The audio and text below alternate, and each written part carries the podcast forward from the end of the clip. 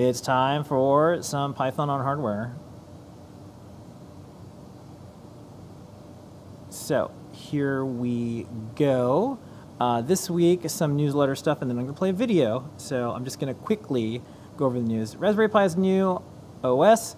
Um, this is called Bullseye. Um, it's named after characters in Toy Story, but there is a bunch of features yes, that you can... Yes, and, and things things probably broke a little bit too. They always do. Oh, yeah. So just be be chill, everybody. Um, you know, there's you can always run the older version of the operating system when you do. I mean, I love I love that they release code.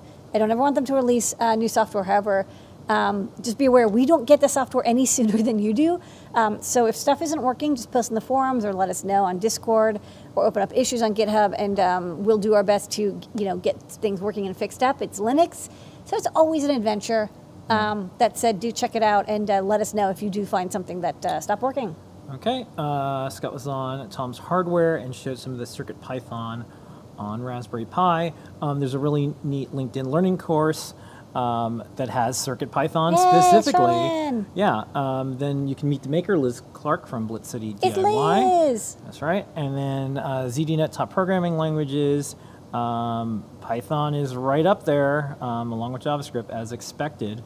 Um, so you can check that out. It's added uh, Python. That is, added two point three million developers to the community in the past twelve months. Hey, guess what? If you learn Python, you can do hardware now.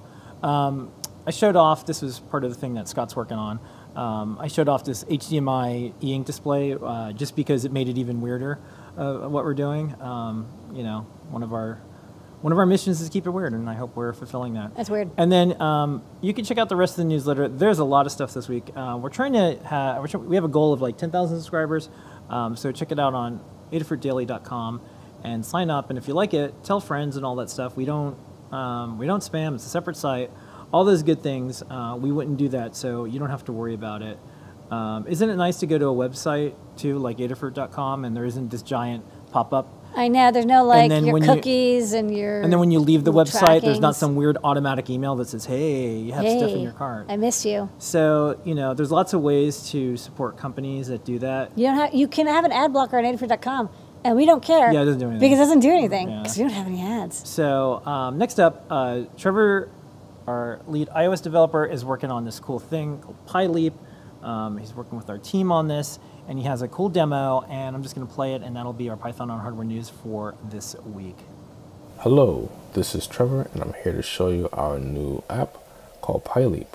Uh, PyLeap basically allows you to collect files and libraries from the Adafruit Linux system for specific projects, uh, and then you'll be able to transfer them directly to your Circuit Playground Bluefruit board without uh, opening a code editor or connecting to a computer.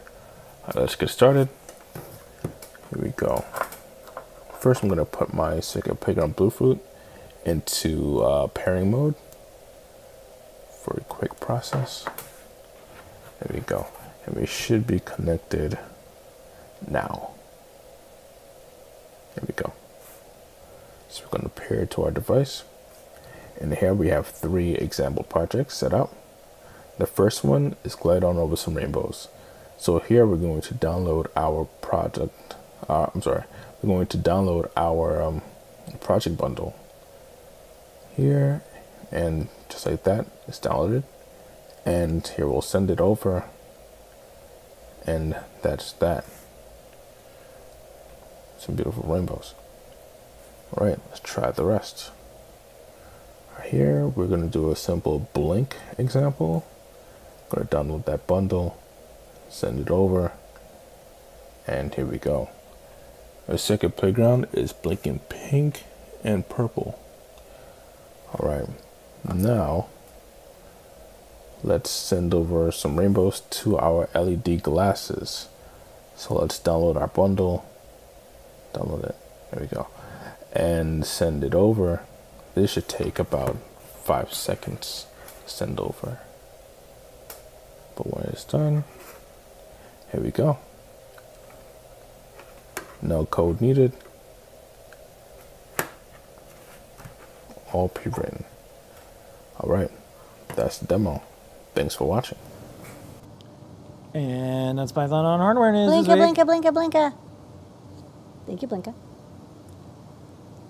Okay.